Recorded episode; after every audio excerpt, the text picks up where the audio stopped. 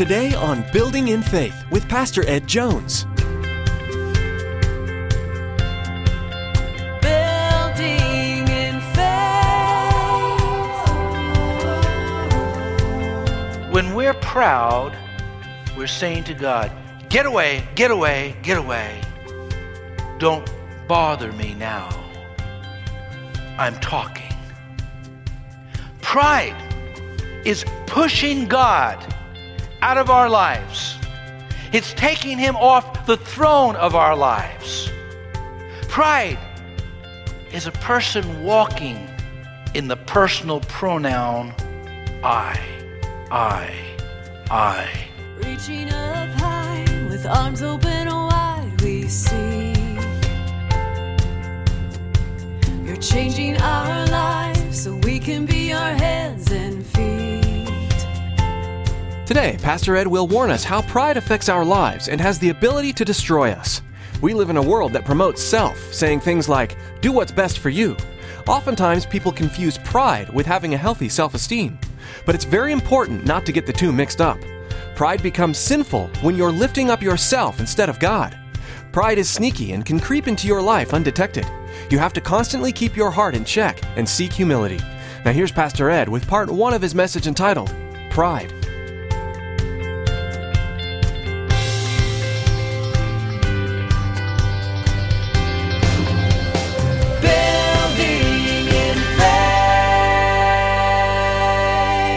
This morning we start a series on the seven deadly sins. And the very first one is pride. In all the list of the seven deadly sins, pride always comes first. It's the mother of all sins. And for you men who feel left out, it's the father of all sins. Pride is the sin that can corrupt our virtues and turns virtues into vices and can make our vices much worse. Proverbs chapter 16, verse 18. Pride goes before destruction, a haughty spirit before a fall. Pride goes before destruction, a haughty spirit before a fall. Pride impacts all of our relationships. It destroys relationships. J.C. Ryle, the commentator, said, No sin is so deeply rooted in our nature as pride. It cleaves to us like our skin. Pride, it's so much a part of the human race. We have to constantly keep our hearts in check. Repentance is something that we continually must practice. Confession is something that we must continually practice. As we go before God and allow Him to search our hearts and allow Him to speak to us. Now, many in our society no longer see pride as a sin. And that's because oftentimes they confuse it with healthy self esteem. The word pride is not like a solid brick in a sentence, it's more like clay that's shaped by its context and the words around it. Pride at times can be a good thing when you have pride in a job well done, when you have pride in your children in a proper way. But it can be pushed to an extreme and it can cross the line and become sinful. The Oxford English Dictionary, in its definition of pride, a couple of the definitions that it has is excessively high opinion of one's own worth and importance, inordinate self esteem, arrogant, overbearing conduct, arrogance, haughtiness. This type of pride, where we worship self, where we have too high of an opinion of ourselves, where we're arrogant and boastful, is a pride that destroys relationships. It will destroy your relationship with God. It will destroy your relationship with yourself. And it will destroy your relationship with others. Pride is destructive. It will destroy your relationship with God. The scripture says in James 4 6, the end of verse 6, God resists the proud, but gives grace to the humble. God resists the proud. Why does God resist the proud? That's a powerful, strong statement. In other words, a proud person could come and pray. God won't hear his prayers. A proud person can come and serve and do many good things. God won't receive those works. A proud person could lift their hands in worship to God and sing with all of their strength, and God will not receive that worship. Pride is especially offensive to God because it was the very first sin. It was the father of all sins, the mother of all sins. It happened in heaven. In Isaiah chapter 14, verses 12 to 14, we see it's the first sin ever committed. Let me give you the context of these verses. Isaiah is talking about the king of Babylon. But as he begins to talk about the king of Babylon, it seems like suddenly he shifts his perspective from earth to the heavens, from the earthly to the spiritual. As he looks at the king's heart, it becomes a mirror to see the downfall of Satan. Never, never, never do you more reflect Satan than when you walk in pride. And this king, who is proud, as the rebuke comes, you have a glimpse of Satan's fall from heaven. In verses 12 to 14, how you have fallen from heaven, O morning star, shining one, Lucifer, son of the dawn. You have been cast down to the earth, you who once laid low the nations. You said in your heart, I will ascend to heaven. I will raise my throne above the stars of God. I will sit enthroned on the mount of the assembly of the utmost heights of the sacred mountain. I will ascend above the tops of the clouds. I will make myself like the most high. You have a picture of the very first sin committed, picture of Satan, when God threw him out of heaven after he led the angels in rebellion against him. You could see again and again that personal pronoun I, I, I, I. That's pride.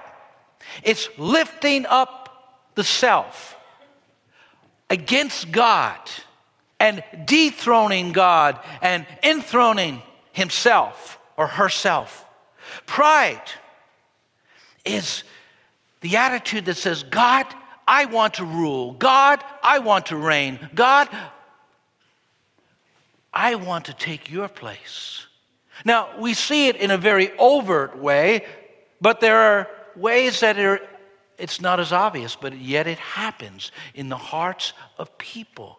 It was the very first sin. It was how sin came into the universe.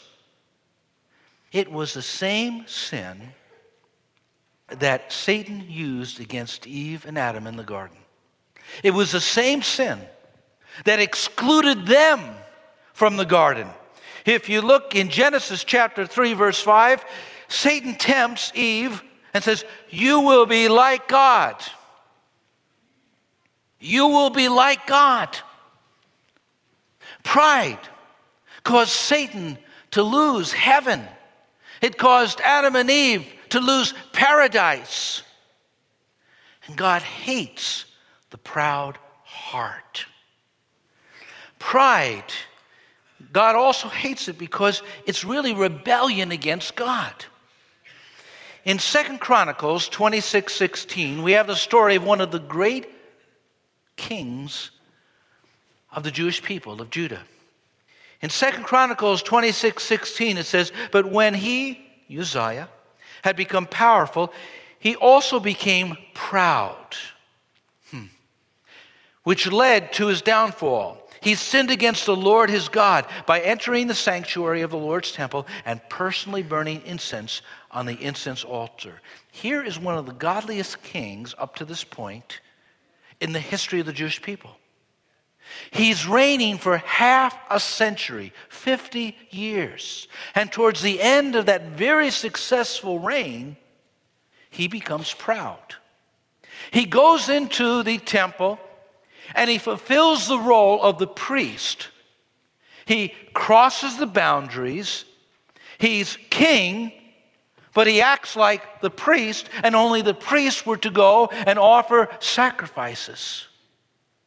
And because he crossed the line out of pride, because he felt like, I'm above the law, I'm above God's restrictions, his commandments, he rebelled against God. God smote him with leprosy. And he walked out of that place a leper. In Isaiah chapter 6, Isaiah was dealing with the crisis of this king who had reigned for 50 years. And in that crisis, he saw the one who really reigns forever and ever, the one who is high and lifted up in the temple. And Isaiah's eyes were refocused on God. Pride is rebelling against God. It's saying, God, I want to do it my way. God, move over. It's like a parent who is in a conversation with another adult.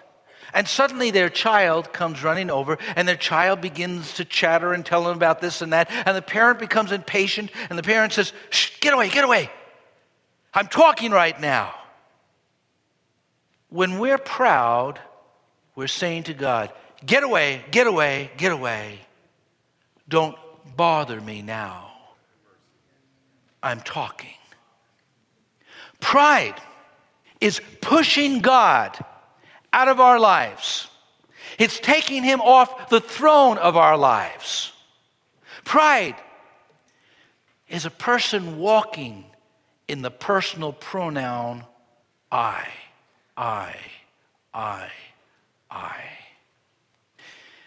In Proverbs 16:5, the Lord detests all the proud of heart. Be sure of this, they will not go unpunished. Every time a person lifts themselves up in pride and arrogancy and boastfulness, every time they do that, what they're doing is they're reminding God of the very first sin that was ever committed against Him and the universe.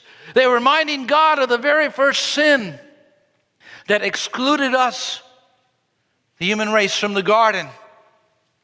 The very nature of pride is to rise up against God. It's a serious sin, the father of all sins. And it's so difficult to detect.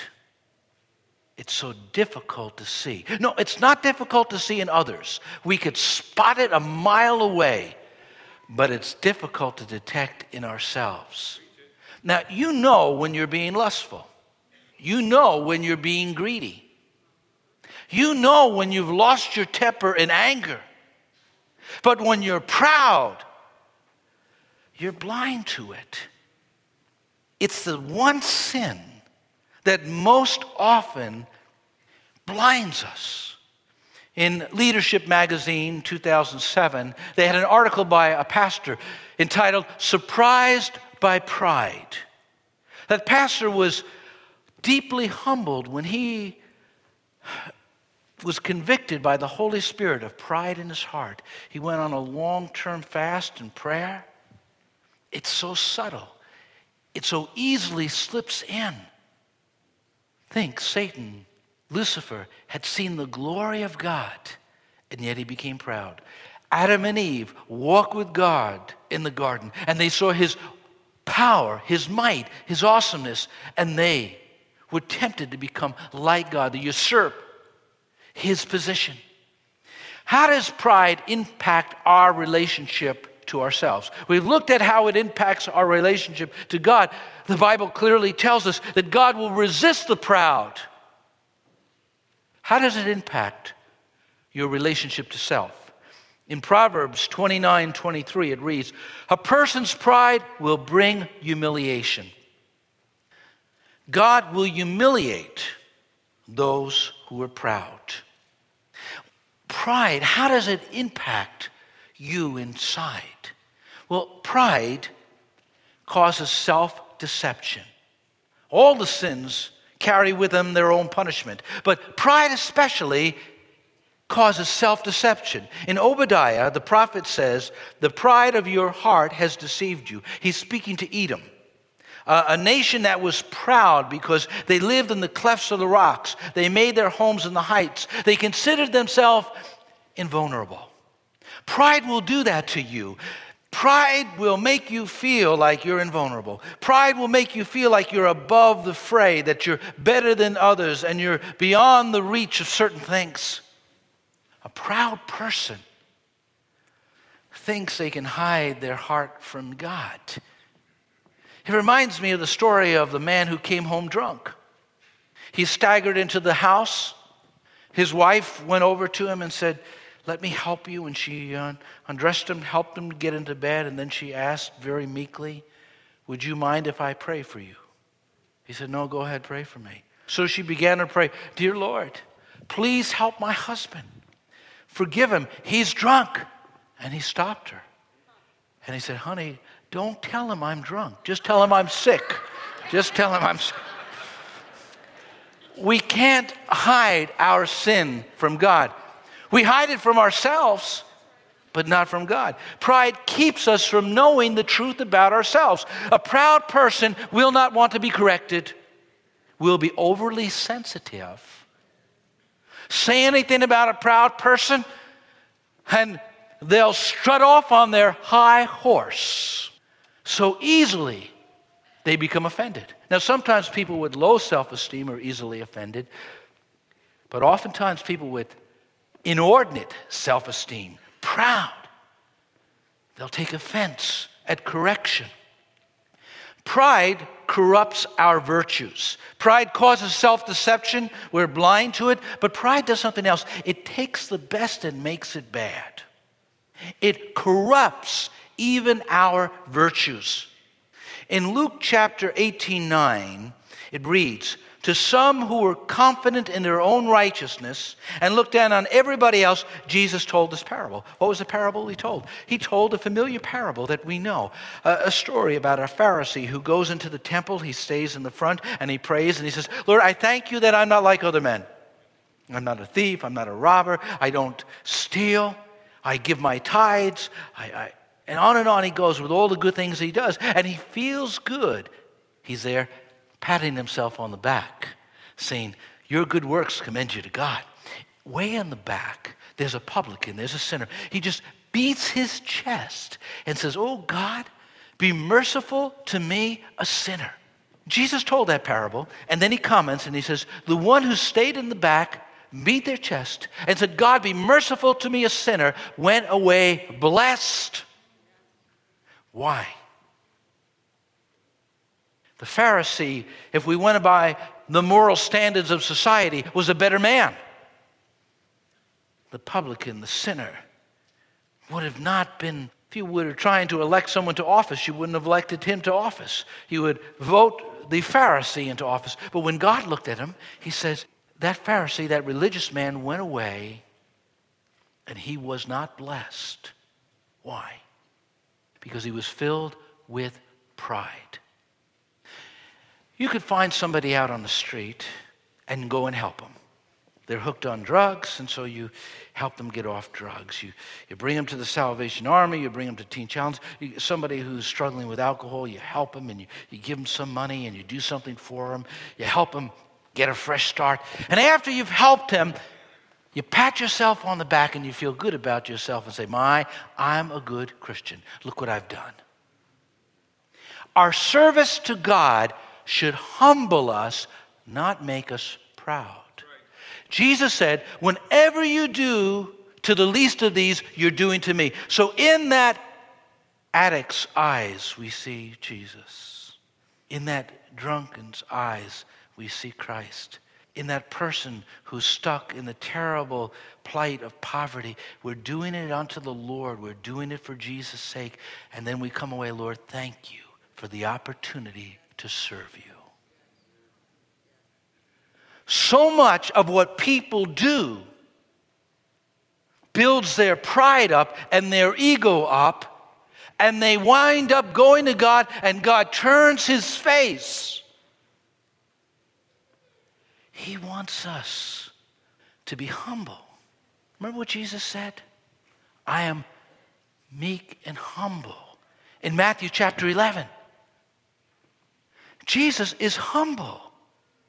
He's a humble God. You, you think about God, He's always reaching down to us, picking us up. A proud person is always looking down at people. Camel nose, yeah? Always looking down at people with this high look. If you're always looking down at people, you'll never be able to look up and hear God or see God. Humility is so important as a follower of Christ. Dorothy Sayers said, The devilish strategy of pride is that it attacks us, not in our weakness, our weakest points, but in our strongest. Again and again, we have to go to God and say, God, clean my heart. God, help me to walk humbly before you. We have to let the Holy Spirit point to us the things that are wrong in us. Our relationship to God, God resists the proud. Our relationship to ourselves, pride will hurt us and harm us internally. We'll be blinded to our own sin. We'll deceive ourselves. It will corrupt even our good virtues. It's so subtle of a sin. Our relationship to others. Our relationship to others. Philippians 2 3. Do nothing out of selfish ambition or vain conceit, but in humility consider others better than yourself. That's a tall order. That doesn't mean if you have a good voice and someone doesn't not able to sing that you say, boy, they're better singer than me. And it's not referring to that. That doesn't mean if you're a good carpenter and someone's not a carpenter and suddenly you say, well, I'm a steam. No, it's referring to the way we look at people, that we never look down at people and we never measure them by our strengths and their weaknesses. And so this attitude, don't do anything out of selfish ambition. You know, people sometimes erect a shrine to themselves and they worship themselves. You could see it in the way they live, the way they walk. They strut sitting down. They're like peacocks, you know, just always showing off their feathers. And it really does damage to a family. Our relationship with our families are damaged by that. In Proverbs 13:10, pride only breeds quarrels. Hmm. A father gets upset at his son. And in a moment of anger, he says, Get out of the house and don't come back. But as he says it, his heart breaks. And when the door slams and the son leaves, he realizes he's wrong. But pride keeps him from going and apologizing.